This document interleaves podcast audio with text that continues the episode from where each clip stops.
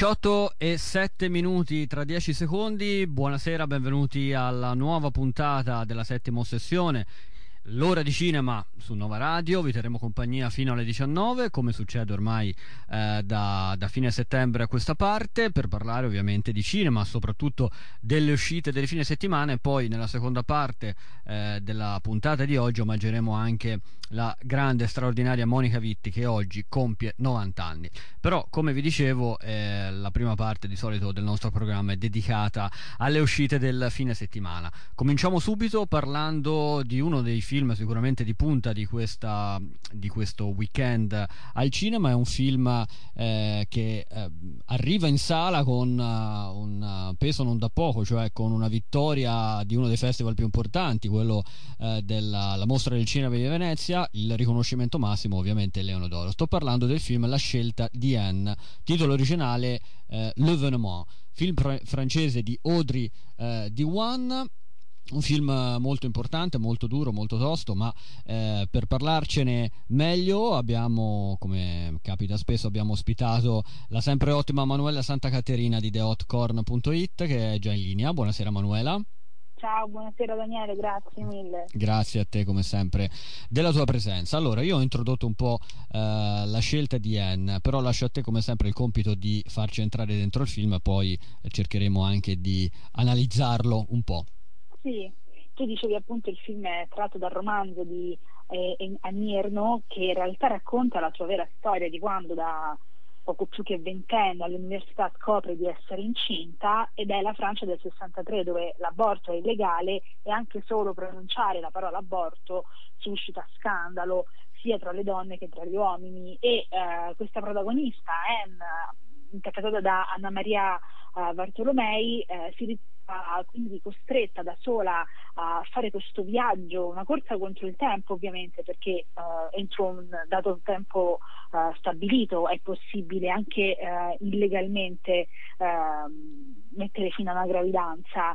E, e, lei si trova completamente da sola perché non può parlarne in famiglia, non può parlarne all'università, lei è una sorta di pesce fuor d'acqua in ogni contesto perché viene da una famiglia di estrazione popolare che tradisce, tra virgolette, perché vuole studiare e dall'altra si ritrova in un contesto borghese universitario nel quale però non è, non è accettata, non è, non, è, non è, il suo ambiente neanche quello. E quindi noi vediamo questa ragazza uh, muoversi con questa camera uh, a spalla che Audrey Dion le, le, mette dietro quasi a seguirla con questo taglio un po' da documentario eh, cercare di farsi strada da sola in questo mondo di, di medici obiettori di coscienza eh, di, di, ragazze che eh, non hanno nessun tipo di empatia e di uomini che cercano di approfittare di lei anche eh, una volta che scoprono eh, che la ragazza è incinta. Quindi noi vediamo praticamente una sorta di eh, attraversata una sorta di calvario mi verrebbe da dire. Sì è un, è un calvario esattamente sì. di questa ragazza che cerca in tutti i modi di prendersi quello che non le danno cioè la possibilità di scegliere, di perché questo film è un film dove la parola scelta torna spessissimo ma non è mai in bocca a lei. Come non è mai in bocca a lei a un altro dei protagonisti la parola aborto e uh, ci sono delle scene molto forti in questo film sì. Mai diciamo anche gratuiti. abbastanza respingenti da un certo punto di vista cioè forse lo diceva anche eh, Barberan durante la presentazione del programma eh, dell'ultima mostra di Venezia cioè un, un, ci sono delle scene che eh, insomma sono molto disturbanti da questo punto di vista sì. però posso dirti che ho trovato sì. più disturbante una violenza uh, che non è fisica, mm-hmm. ma è quella del potere dei medici sì. che esercitano su questa ragazza. Capisco, Io quella l'ho certo. trovata veramente raggelante, quella cosa lì mi ha veramente mm, sconvolta. Certo, c'è una Più... scena senza magari andare troppo nei particolari dove lei, uh, Anne, si affida uh, ad un medico che invece di uh, che in qualche modo diciamo un po' la inganna. La tradisce, la tradisce sì. ed, è, ed, è, tremendo, è tremendo, tremendo vedere sì. quando appunto lei prende coscienza di quello che, mm-hmm. che è accaduto.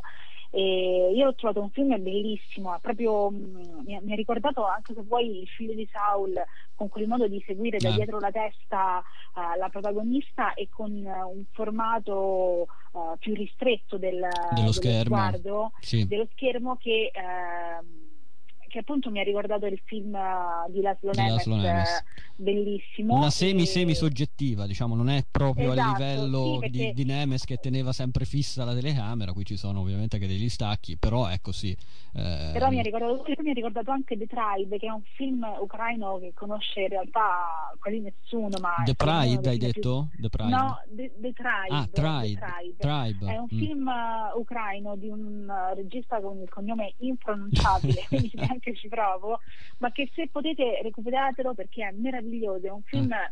tutto interamente nella lingua dei segni ehm, ed è un film ah, incredibile quale, sì. che, che, mi ha ricordato uh, una scena, uh, mi ha ricordato Le Venemon di Audrey Duan e, e questo è, è, un film uh, in realtà anche molto asciutto, non è um, un film che cerca di, non so, um, provare a, a farti commuovere, a, è, è, un film molto secco se vuoi nel, nella messa in mm-hmm. scena, anche nella, nella sceneggiatura, uh, eppure mh, mm, è, è, fortissimo. Mi sono ritrovata, ho avuto l'opportunità di intervistare sia la regista che l'attrice eh, recentemente ecco. che erano qui a Roma e gliel'ho proprio detto, eh, mi sono ritrovata non soltanto coinvolta emotivamente ma anche fisicamente perché a un certo punto il mio corpo iniziò a irrigidirsi, eh, tanto ehm, tanto che il film è così immersivo, tu ti trovi così dentro le emozioni, i dolori di questa ragazza che finisci in un certo qual modo per osmosi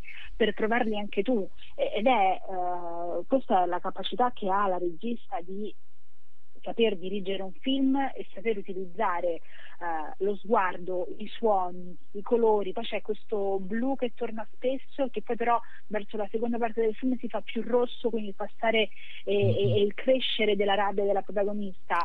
Eh, è un film eh, veramente bellissimo che parla della libertà uh, sia intellettuale che fisica, perché questa ragazza non vuole questo figlio, non lo vuole così giovane, perché lei vuole un futuro diverso, lei vuole studiare, lei vuole scrivere. E, e vuole avere la possibilità appunto di scegliere quello che è meglio per lei. Sì, lei vuole poter scegliere Mm-mm. e lei dice una cosa bellissima a un certo punto, uh, dice di essere affetta da una malattia che colpisce soltanto le donne e le rende casalinghe. Quindi mm. questo ti fa capire benissimo certo. uh, qual era il contesto storico in cui questa ragazza viveva e, eh, ed è un film che anche se appunto ambientato nel 63 è tristemente attuale perché ci sono delle sì. leggi che eh, sono a nostro favore ma che spesso non vengono uh, messe in pratica. E poi da altre parti ci sono delle leggi scelerate che invece questo diritto ce lo vogliono togliere. E, e questo film qui insomma parlando apertamente di aborto e, e di scelta fa qualcosa di, di molto importante ed è un film insomma, che, che, va assolutamente visto a mio avviso, è meraviglioso. E diciamo che una volta tanto anche il titolo italiano non è diciamo sì, fatto diciamo l'Evenement era insomma, sicuramente ho visto, co- ho visto, cose peggiori si sono viste di peggio però la scelta sì. di N si capisce insomma esatto, già dal esatto. titolo come hai detto te appunto il film è ambientato nel 63 nel 1963 quasi 60 anni fa 58 anni fa però ecco è ancora molto attuale perché eh, leggendo le cronache informandosi un po' anche sulla rete si capisce come in tanti, in tanti paesi del mondo è ancora difficile l'accesso all'aborto sia esatto, perché è vietato sia nostro, esatto per obiettori di coscienza esatto. È difficilissimo riuscire esatto. a portare a termine una gravidanza. Io leggevo che in Molise si era arrivati in un periodo nel Molise, che ora vabbè è una regione piccola,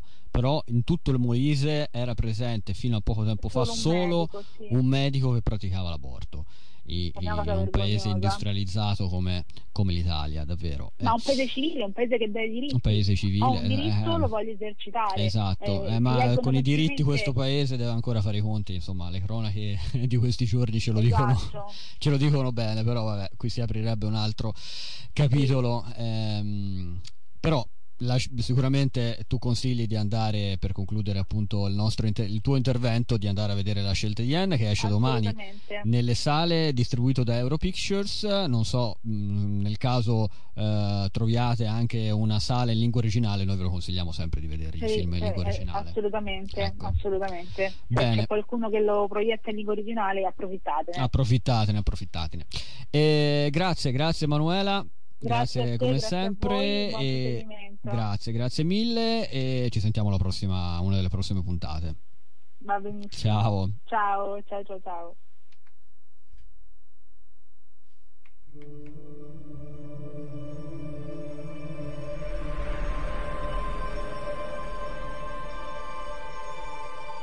When you're alone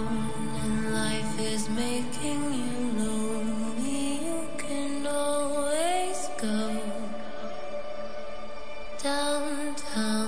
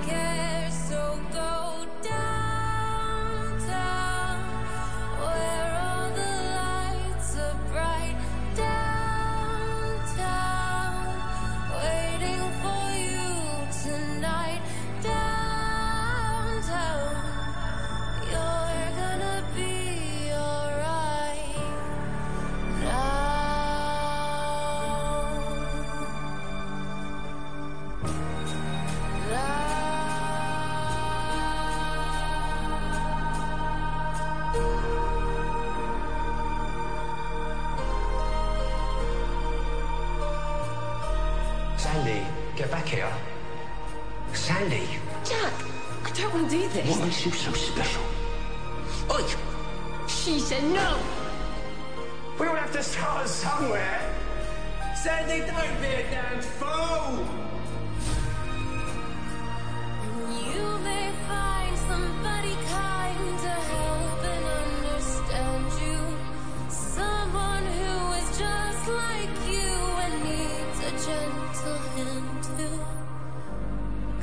I'm.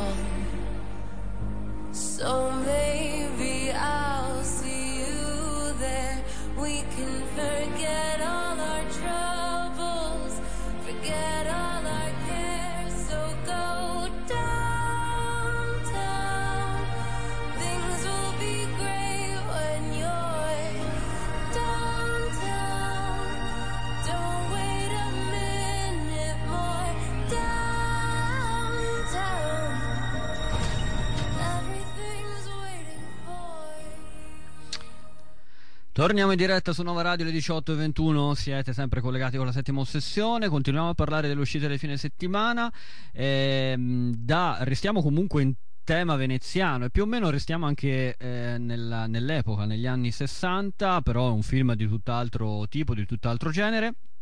Ne parliamo con Vito Piazza che è in collegamento con noi anche questa settimana a telefono. Buonasera Vito. Ciao Dani, ciao a tutti. Ciao Però a tutti. io non ho perso le speranze. Per la prossima settimana io ti vedrò dall'altra parte del vetro. Ma quando ci sono degli elementi avversi, come sai, eh, purtroppo ne abbiamo parlato. Ne abbiamo parlato. Stavolta non è stata colpa Questa mia. volta giuro a tua, di- a tua discolpa è vero, non è stata colpa tua. Ecco. Hai ragione. Hai ragione. Allora, come dicevo, rimaniamo un po', non so se ci stavi ascoltando nel blocco precedente, abbiamo parlato con Manuela Sì. Santa Caterina del film vincitore Leone d'Oro, La scelta di Anne. Restiamo appunto nella- nell'ottica della, della mostra del cinema di Venezia perché anche questo film eh, di cui andremo a parlare è stato presentato però fuori concorso all'ultima mostra e ultima mostra ma anche ultima notte a So e questo è il titolo del film di Edward Wright. Eh, infatti abbiamo appena ascoltato la- una canzone che fa parte della colonna sonora del film cantata guarda un po' proprio dall'attrice da una delle due attrici protagoniste la- quella che è diciamo in rampa di lancio al momento Anya Taylor Joy che dalla regina degli scacchi in poi eh, sta facendo film su film, serie e quant'altro. Allora, ultima notte a Soho, come dicevo, siamo negli anni 60, forse è l'unica cosa che è comune con la scelta di Anne, poi è un film completamente diverso, però lascio a te la parola per eh, eh, farci entrare nel mondo di, di questo film.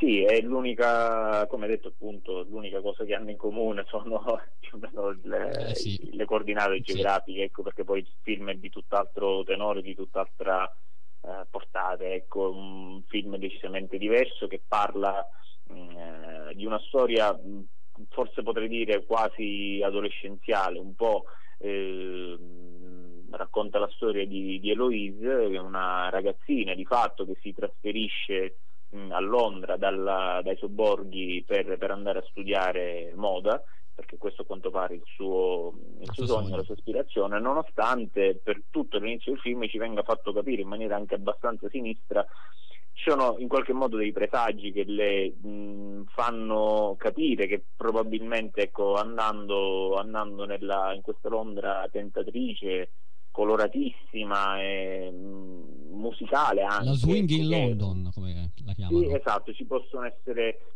mm, diciamo diversi, diversi rischi, nonostante tutte le mm, come dire, nonostante tutte le raccomandazioni che le vengono dalla sua famiglia, lei comunque decide di andare e eh, si ritrova, come dire, in brevissimo tempo catapultata in quello che può essere definito forse anche un po' un inferno, perché eh, la Londra che viene dipinta appunto è una, una tentazione continua tra eh, una scissione continua tra quello che lei vorrebbe fosse il suo futuro, cioè quello di comunque entrare a far parte a tutti gli effetti del mondo della moda e, e poi di fatto tutte le difficoltà eh, che, eh, che questo ingresso in questo mondo comporta.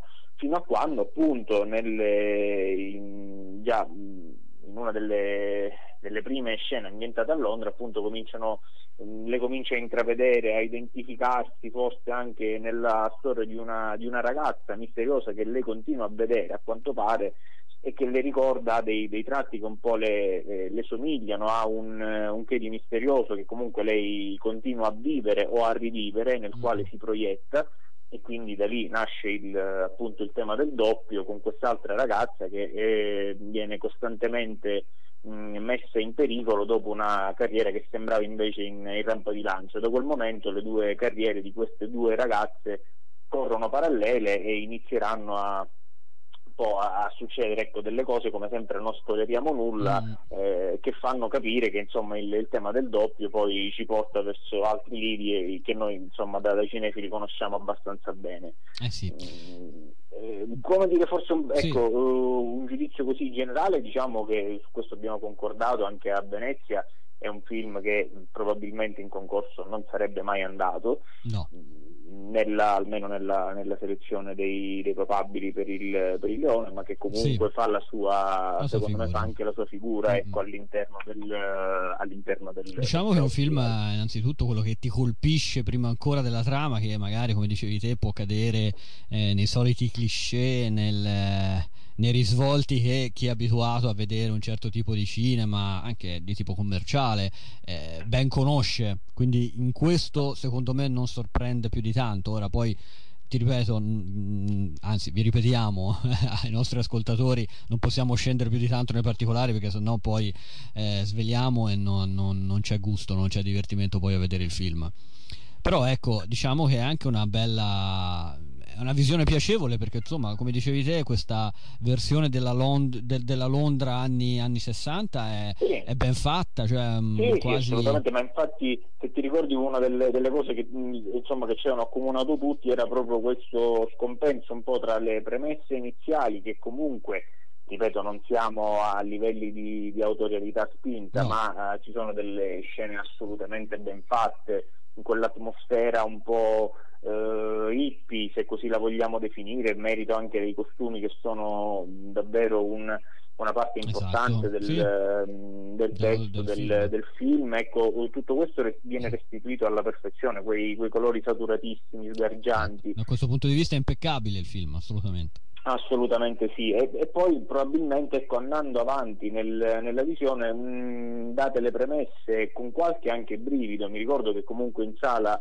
sì. c'è stato anche un po' di, di, di suspense, eh, ecco, suspense, perché succedono delle cose oggettivamente inspiegabili, mm, mm all'inizio mm, almeno. Mm, mm, il problema è che poi man mano che si procede avanti con, eh, con il racconto, ecco, probabilmente la regia un po' si eh, si sfilaccia, si, si, perde qualcosa per strada di quella magia che ha accumulato fino a quel momento e quindi di conseguenza ecco, il film perde un po' del suo, po del suo fascino. Come si dice mm. spesso, forse è un film che finisce poi per essere schiacciato dal peso delle sue ambizioni perché eh, io non lo saprei bene inca- incasellare in un genere ben preciso perché può essere sia thriller che, che, che horror, un thriller horror, un horror thriller, non lo so. Cioè non è un horror vero e proprio ma non è neanche un thriller ma anche il, lo, stesso, dire, lo stesso pubblico che forse aveva immaginato il, il regista ecco, può, può, essere sia quello mm-hmm. adolescenziale sì. in un certo senso, ma per il tipo di, di, dinamiche e di storie che vengono narrate potrebbe benissimo essere anche quello adulto. Esatto. Mm, quindi non è, ecco, non è a volte va, va, un po' fuori fuoco mm-hmm. il film, che comunque appunto anche a livello registico, ripetiamo, ha dei picchi di assoluto valore. Ricordo appunto una delle scene del, del, ballo, se non ricordo male, sì, eh, girata quasi tutta senza tagli, vero. girata quasi tutta, mh, mm, come dire, eh, com- cioè, quel ballo è come se lo vedessi proprio esatto. davanti ai tuoi occhi e ti lasci trasportare, e appunto lo dice uno che non ama assolutamente il musical ma che comunque ha dei, dei tratti davvero, davvero notevoli. Ecco, esatto. Ecco, più avanti forse o abbiamo visto troppi film o abbiamo gusti particolari, insomma siamo rimasti un po' delusi da questo finale, da questa trama che un po' si, si, sfilaccia, come sì. dire, si rivela un po' mm, mm, poca mm, a lungo andare, ecco, secondo povera, me. Sì un po' povero, sono d'accordo. Domani esce nei cinema, distribuito da Universal, il nuovo film di Edward Wright che molti conosceranno per uh, aver diretto Baby Driver, la trilogia del cornetto, eccetera, eccetera. Ultima notte a So. Vito, ti invito a rimanere lì perché adesso ci sono gli aggiornamenti sul traffico, poi torneremo per celebrare la grande Monica Vitti. Stai ascoltando Nova Radio. Your bike looks nice, check one. Stai ascoltando Nova Radio Città Futura, la radio dell'Arci di Firenze. È tanto che aspettavo un'occasione così. Ah. Niente, niente, niente, um, come si dice, aggiornamenti sul traffico. Eh, no, arriveranno, arriveranno a breve. Eh, volevo dirti che appunto ehm, oggi è mercoledì 3 novembre e il 3 novembre del 1931 nasceva a Roma una delle più grandi attrici, non dico del cinema italiano, ma del cinema, eh, della storia del cinema, mi verrebbe da dire, che è Monica Vitti, eh, Monica Vitti, poi ora mh, mm, noi siamo come dire, molto umilmente cercheremo di, di ricordarla e di, di, di, celebrarla perché appunto è un artista eh, che ha fatto appunto la storia del cinema come dicevo e cercheremo di ricordarlo soprattutto per eh, la sua lunga eh, come dire mh, mm, lunga carriera. La sua lunga carriera, ma volevo dire in, in particolare in quelli qua, quadrilogia, eh, se, se, è il termine giusto, che ha girato con sì. uh, Michelangelo Antonioni, quel film uno più bello dell'altro. Però adesso dovrebbe partire, eh, dovrebbero esserci gli aggiornamenti, dovrebbero esserci gli aggiornamenti sul traffico. Info, aggiornamenti in tempo reale sulla mobilità nella regione. Un cordiale saluto da Andrea Biagioni di Firenze Smart per gli aggiornamenti sulla viabilità in Toscana. Partiamo dalla 1 dove a causa di lavori si registrano 2 km di coda tra Firenze Sud e Firenze Impruneta in direzione Bologna e code in uscita a Firenze Sud in direzione Roma. Passiamo sulla 11 dove sempre a causa del traffico intenso si registrano code tra Firenze Ovest e Prato Est in direzione Pisa. Code a tratti per traffico intenso anche in Pipili tra Lastra Signa e Firenze Scandici 16 verso Firenze, code in uscita alla Strassigna provenendo da Firenze. Cantieri di Firenze a partire da domani 4 novembre fino al 31 dicembre per lavori edili con impianto semaforico senso unico alternato tra i civici 134 e 38 rosso. E per il momento è tutto, Muoversi in Toscana è realizzato in collaborazione con Regione Toscana, Città Metropolitana e Comune di Firenze. Buon viaggio! Muoversi in Toscana Info, aggiornamenti in tempo reale sulla mobilità nella regione. Allora, ci siamo, eh, le 18.32 in diretta su Nova Radio, ricordiamo eh, e celebriamo eh, nel giorno del suo novantesimo compleanno la straordinaria Monica Vitti. Ehm, Monica Vitti ehm, non, non, appare più diciamo, in pubblico ormai da circa vent'anni, ehm, l'ultima sua apparizione avvenne circa appunto vent'anni fa alla prima eh, del musical uh, dell'opera di, di, Riccardo Cocciante, Notre Dame de Paris, poi eh, non, è più, non, è più, apparsa in pubblico. Ehm, mh, c'è sempre stato riservo diciamo, uh, sulle, sulle sue condizioni, sulla sua malattia che ormai la colpisce eh, come sappiamo purtroppo da diversi anni il suo compagno di vita ha sempre voluto mantenere il riservo, tenerla lontana dal gossip, eh, come credo sia, sia, stato giusto fare per uh, ricordare appunto Monica Vitti eh, com'era, ecco, con la sua presenza eh, magnetica e con il suo straordinario talento eh, in ogni, in, ogni, suo film.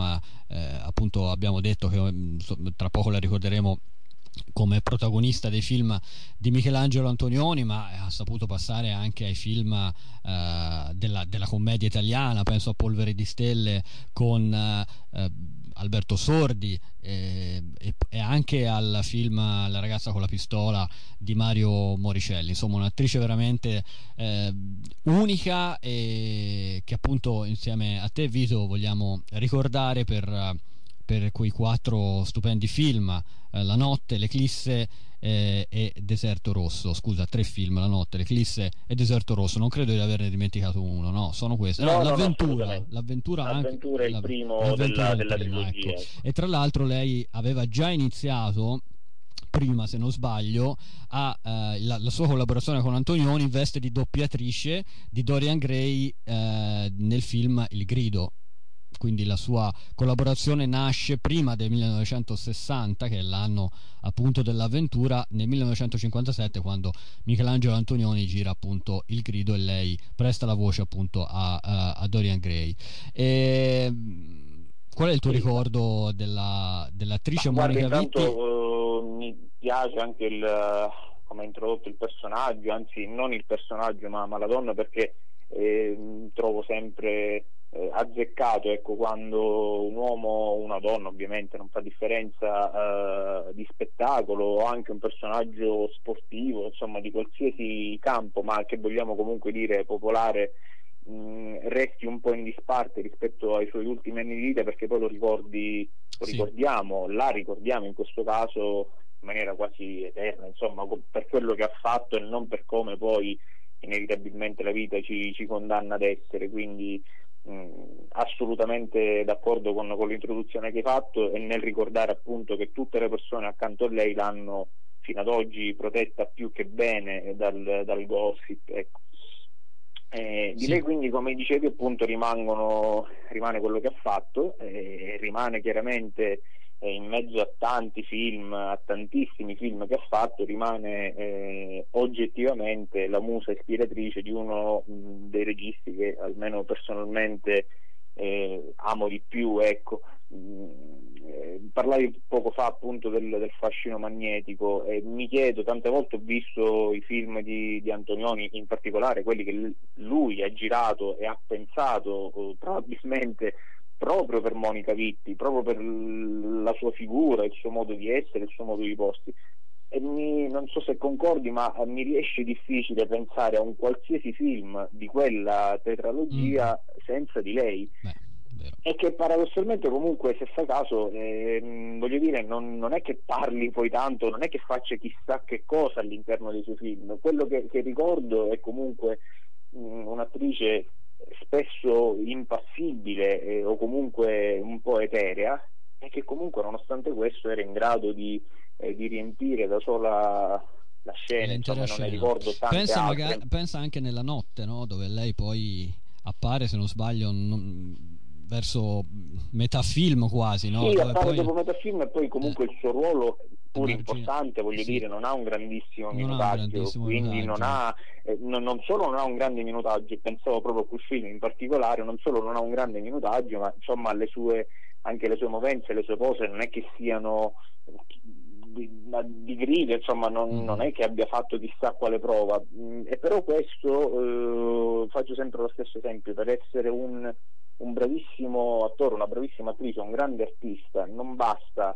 mm, o perlomeno non serve soltanto oh, il minutaggio Oh, Anthony Hopkins ha vinto un Oscar eh, con eh, mm, per l'interpretazione che ha Eh, dato di Hannibal Lecter senza essere un grande eh, senza aver fatto chissà quale minutaggio ecco appunto Mi pare Quindi, a volte- 18 minuti in, in un film di oltre due ore. Esatto, quindi eh, significa anche, eh, al di là della, eh, della bravura del, Mm. del regista, perché comunque il principale lavoro del regista o uno dei principali è la direzione degli attori e su questo non c'è dubbio, ma resta il fatto che comunque Monica Vitti eh, ha mh, quei 3-4 primi piani muti in cui a mio avviso riesce a dare tutto il senso del film senza dire nulla. Non c'è bisogno che parli, voglio dire, per- ne ricordo pochissime altre, cito una su tutte, Isabelle Huppert, che stando praticamente muta riesce a presenza, quasi esatto. spiegartelo il film. È vero, a comunicare tantissimo. E, tra l'altro io di quello che ho sempre apprezzato di Monica Vitti è anche eh, appunto il suo essere antidiva, poi con quella voce roca, quella voce pastosa, un'attrice ehm, riconoscibile.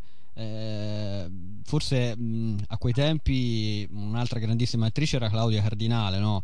Eh, però ecco Monica Vitti aveva, eh, sapeva essere unica eh, nel, Sì, Claudia quello- Cardinale era forse più diva nel senso sì, esatto, più diva, classico, classico, americano esatto, del termine esatto, probabilmente. che lei- Monica Vitti era più, certo, eh, più raccolta, forse anche per il tipo di, di Più uomo, di personaggi più- come sì. Antonioni stesso che frequentava molto più, Sì. lasciami passare il termine, appunto non, non solo raccolti ma più intellettualoidi Sì. in qualche modo, più, più lontani ecco, dal- dalle luci Dalle della luci ribalta anche proprio per lo stereotipo, per l'archetipo che abbiamo noi della, della diva.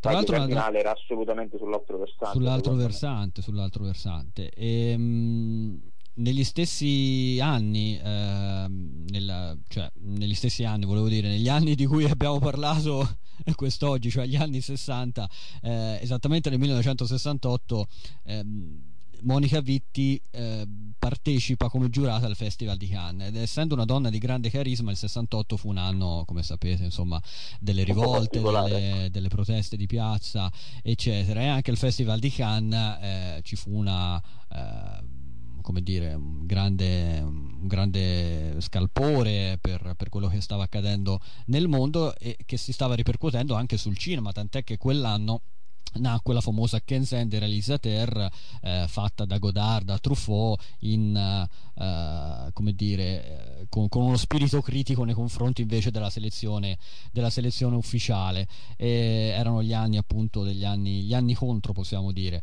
E, ehm, e tra l'altro lei appunto in solidarietà nei confronti dei grandi artisti che stavano protestando lei si dimise da ruolo di giurata eh, del, del, della selezione ufficiale del festival di Cannes e in tutta la sua straordinaria carriera, carriera ha, ha, vinto, pensa, 5 Davide Donatello, 12 Globi d'Oro, 3 Nastri d'Argento e un Leone d'Oro alla carriera eh, assegnatogli nel 1925 alla Mostra del Cinema Venezia da Gillo Pontecorvo.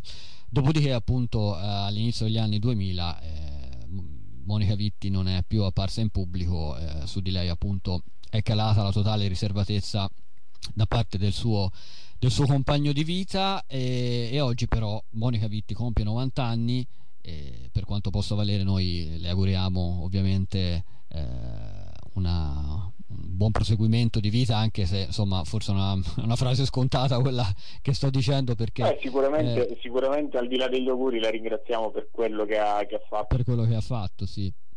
Per quello che ha fatto per, uh, per uh, il cinema che ci ha regalato, diciamo, ecco, ora, mh, mm, quando si fanno si vuole celebrare un artista del genere si rischia di, di, di, di cadere nella retorica di essere scontati, ecco, che è quella cosa che non, non vorrei fare, quindi come detto te la ringraziamo uh, per, questa, per, per, per i film che ci ha lasciato e che resteranno indimenticabili. Abbiamo citato quelli di, di Michelangelo Antonioni, ma ce ne sono tantissimi nella carriera della straordinaria Monica Vitti.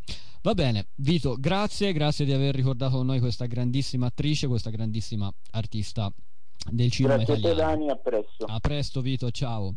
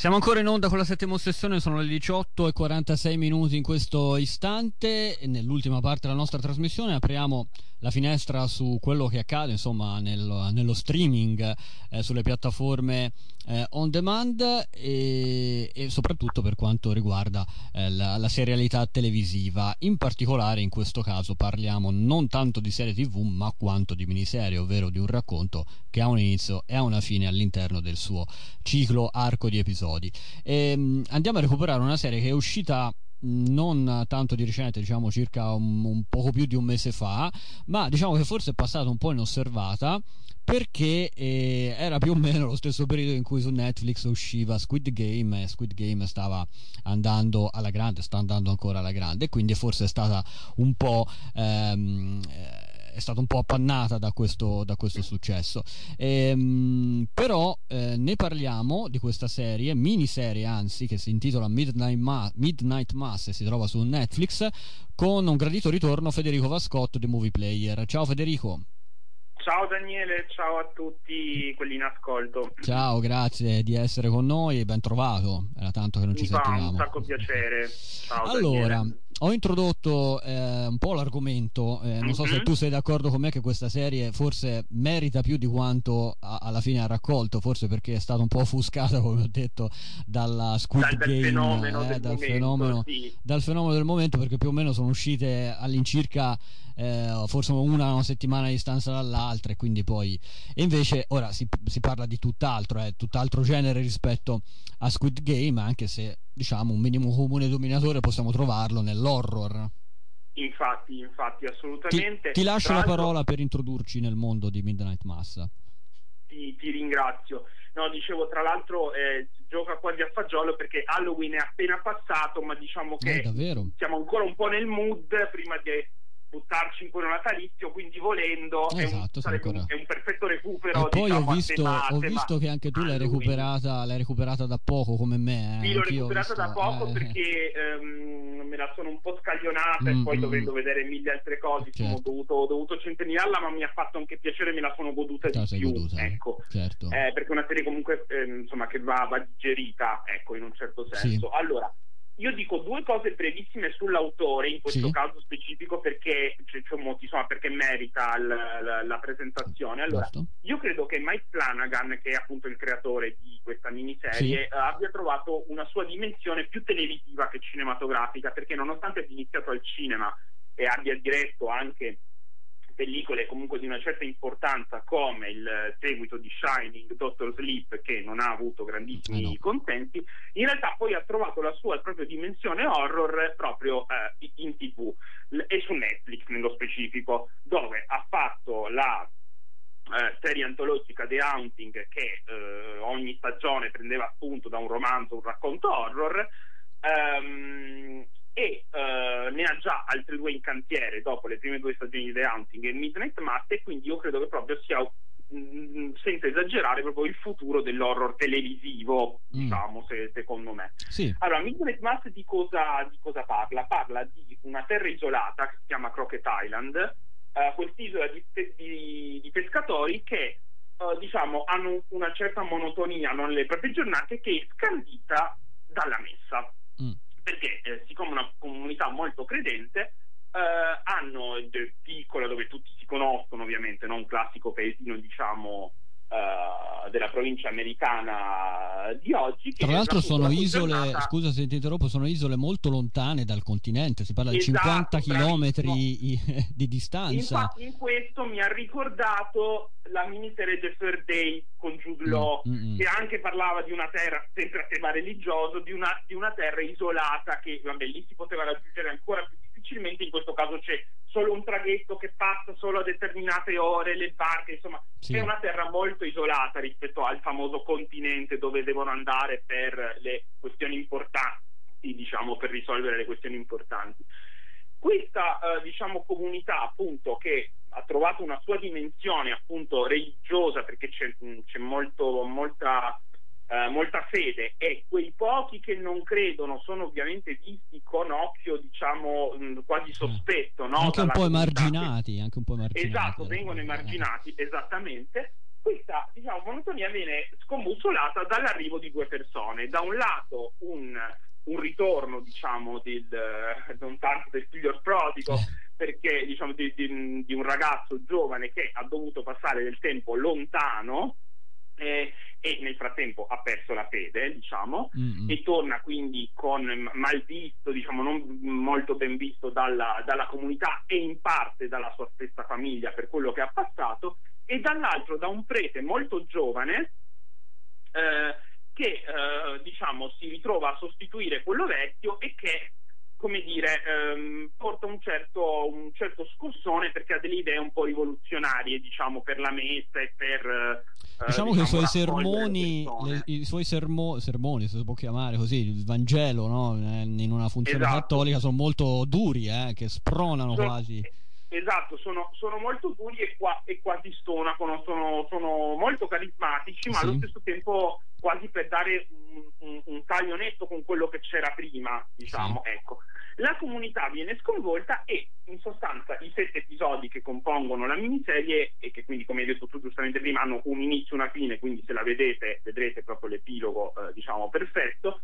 Um, sono una grande metafora, ma anzi una serie di metafore di, diciamo, de, de, de, della Bibbia, della religione, delle religioni, del credo, della fede, di che cosa rappresenta, appunto, di cosa può rappresentare per una, una comunità che ci si affida così tanto, eh, diciamo, da avere quasi un appuntamento anche per le persone anziane, per esempio, della comunità, no? quasi un, un, un, appuntamento anche pratico, non solo eh, religioso, e dall'altro però co- come facilmente la religione possa diventare quasi una setta, un'ossessione mm. molto pericolosa, un, un diciamo, interpretare in modo distorto le, la parola di Dio sì. molto facilmente, no? può, può, capitare questo. Sì, diciamo. sì, sì, E c'è e... anche un incontro-scontro tra uh, la, la, la, fede e la scienza. Viene messo... Esattamente, tra la fede e la scienza, perché tra le poche persone che non partecipano diciamo, al, a questo evento comunitario che è la messa, che c'è anche nel titolo, la messa di mezzanotte, e c'è una dottoressa e non è l'unica ad avere un'idea eh, diciamo molto appunto scientifica della morte, di cosa c'è dopo, di, di, di come insomma è nato l'universo, di, di tutto quello che insomma va contro invece la, la, la, la fede della, della, Bibbia. Infatti ogni episodio ha il titolo eh, esatto. di, un, è ispirato a un libro de, della Bibbia, della si inizia con la Genesi e si finisce, va bene, neanche a dirlo con l'Apocalisse, con perché, esatto. Eh no, ma non può, non può, che finire in un, in un, certo modo. Un certo modo. Um, quello che a me ha colpito e per cui consiglio appunto questa miniserie sono due aspetti. Uno è quello che hai detto tu, lo scontro non solo tra scienze e fede, ma tra religioni, perché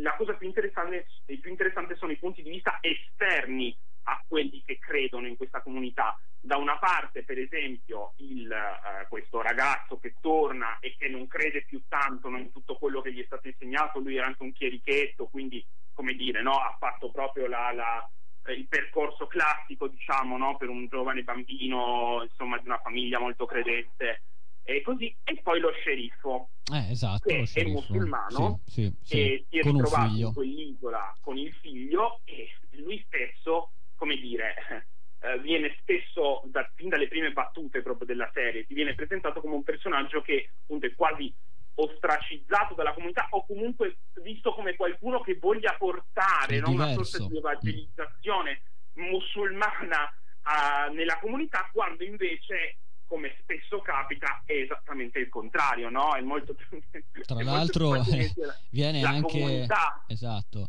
a fare un, un, certo tipo di violenza eh, psicologico-religiosa, diciamo. Eh. Viene appellato Quindi anche sono... con, uh, con, il titolo di terrorista a un certo punto da, esatto, la, da esatto. una delle più allora, sfegatate fan della, della, religione che è la perpetua, diciamo così. Esattamente, che è l'estremismo no? sì. de, de, della religione, esattamente. Lui ha uno dei monologhi più belli di tutta la serie che proprio serve a raccontare come lui ci sia finito a Crockett Island, insomma, come può essere sì, arrivato sì, sì, uno sceriffo musulmano lì in un'isola sperduta, diciamo, de- dell'America. E questi sette episodi, l'altra cosa che mi ha colpito e che consiglio è la costruzione drammaturgica che è perfetta praticamente, perché mm-hmm. parte da un incipit e arriva un epilogo increscendo sempre di più, sempre di più, Sì. fino ad arrivare a un finale esplosivo, diciamo, con moltissimi colpi di scena e moltissime rivelazioni che mh, veramente danno una rilettura della storia biblica e non solo mh, veramente affascinante e tanto di cappello a Flanagan che l'ha, che l'ha pensata, insomma, e che, e che l'ha, l'ha scritta e l'ha diretta in modo molto interessante e con eh, un'attenzione sia alla scrittura sia alla regia sia alla fotografia perché ha una fotografia molto molto particolare che gioca sulla luce Mm, mm, mm. e sul buio sulle candele proprio per far vedere tutti È diciamo tutte le sfaccettature diciamo de- dell'animo umano Diciamo ecco. che affascina e inquieta al tempo stesso questa, Esattamente, questa esattamente. fotografia qua. Un Esatto. come in un certo senso fa anche la religione, che appunto Esatto. spesso può essere motivo di conforto come pericoloso strumento, diciamo, no? Ecco, esatto. diciamo, due facce della stessa medaglia. Ehm, tra l'altro, appunto, la cosa che mi ha colpito, oltre ad averla vista in tre giorni, nonostante la durata molto lunga degli episodi, perché durano Eh, sì, un'ora, perché un'ora e dieci, un'ora, eh, sono, molto, sì, sono sì. molto lunghi, ma non si fa sentire assolutamente questa, questa lunghezza. Mi ha colpito il passaggio che io non ci avevo mai fatto caso nella Bibbia, che ogni volta che una persona eh, incontra un angelo, e questa persona è sempre inquieta, intimorita e impaurita, ha sempre paura di un angelo, cioè gli angeli noi li, pensiamo come delle, eh, delle figure eteree, no? Positive, certo. positive, invece nella Bibbia vengono sempre presentati come qualcosa di inquietante, ecco, e- È e vero, la- la- che terrorizza l'umanità, che terrorizzano l'umanità, lo dice anche appunto in un monologo il, il prete, anche eh, la, la Madonna quando eh, si vede appa- davanti Esatto, a sé. che le eh, deve portare una lieta novella, in realtà però lei primo, è molto intimorita, di paura. eh, di grande paura, esattamente. Quindi noi vi consigliamo, eh, caro Federico, il consiglio mio e tuo è quello di vedersi assolutamente questa serie, di recuperarla perché vale la pena. Midnight Mass si trova su e se non Netflix. avete recuperato le altre di, di- che sono Di sempre su. Netflix Sì. eh, di The Haunting recuperate anche quelle perché eh, veramente meritano e veramente portano un sacco di, di riflessioni Sì, su- sì, sì, sì, sull'attualità sono perché poi non È andiamo tanto vero, lontano è vero, insomma è da- dalla società È vero. metropoli anche se parliamo di un'isola ecco isolata un'isola appunto che, che poi che non credo esista eh, Crockett Island credo siano delle No, isole no, se ho eh, capito bene si, si, sia però rappresenta anche lì poi c'è tutto un discorso Sì, che non svegliamo eh, anche la sua lontananza, la c'è sua- tutta una metafora Mm, mm. molto molto molto interessante e aggiungo solo questo, Sì. quello che dicevi tu, che ci sono un sacco di sermoni durante la, la Sì. i, i Sì. riti, no? tutti insieme che possono sembrare ridondanti, ma in realtà servono proprio a far passare quanto la fede sia importante in quella comunità e a cosa porterà poi, Mm, insomma, ovviamente. ecco. esattamente esattamente allora ripetiamo Midnight Mass sono sette episodi da circa Esatto. un'ora l'uno li trovate su Netflix eh, il nostro consiglio è quello sicuramente di, di- di vederla di non farvela sfuggire grazie. Federico è stato un piacere eh, ritrovarti alle prossime puntate Grazie a te Daniele e sicuramente al prossimo episodio. Ciao, ciao, ciao, ciao, ciao, ciao. Allora, noi siamo arrivati in conclusione, come sempre, della nostra eh, puntata. Sono le 19 in punto. Io vi ricordo che eh, la settima ossessione va in onda ogni mercoledì dalle 10 18.05 circa fino alle 19 in diretta su Nova Radio, quindi 101.5 FM oppure novaradio.info o anche eh, in digitale con la tecnologia del DAB Plus. Però se ve la siete persa o se comunque ci volete riascoltare, troverete il podcast sia sul sito di Nova Radio che novaradio.info sia eh, sulle principali, principali piattaforme di streaming come Spotify, Google, Amazon, Deezer, che questa diciamo è la novità di, di- che ci contraddistingue quest'anno, siamo sbarcati anche eh, sulle, sulle principali piattaforme digitali, quindi non magari domani ma prima del weekend sicuramente troverete la puntata disponibile anche lì. Adesso vi lascio al telegiornale e poi alla programmazione di Nova Radio. Buona serata.